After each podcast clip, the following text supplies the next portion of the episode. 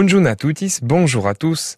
Quand on arrive dans une nouvelle région, dans un nouvel endroit, on découvre toujours des nouveaux mots. Moi, je me suis perdu en Lorraine il y a quelque temps et j'ai découvert ce que c'était le mot clanche, ça veut dire une poignée. Eh bien, dans notre région, ben, c'est la même chose. L'exemple dont on va parler aujourd'hui, c'est le mot péguer. Vous l'avez probablement déjà entendu. Dans la vie de tous les jours, euh, j'ai déjà entendu des gens qui disent Ah, ça pègue. Euh, quelqu'un même qui n'arrivait même pas à me l'expliquer en français, euh, ça pègue. regarde, tu vois, ça pègue. Eh bien, merci pour l'explication. En tout cas, moi, je vais essayer de vous donner des exemples un petit peu plus clairs que cela.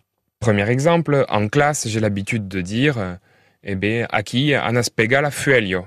Vous allez coller la feuille. Et les élèves me disent, j'ai plus de colle, il passe plus des pegs. Donc, vous l'avez compris, la peg, c'est la colle. Autre exemple, dans le sport, euh, ceux qui jouent en balle le savent, la peg, on dit souvent, tiens, euh, mets de la peg sur la balle, mais mets une espèce de colle, donc de résine qui permet au ballon de ne pas partir dans tous les sens lorsqu'on joue.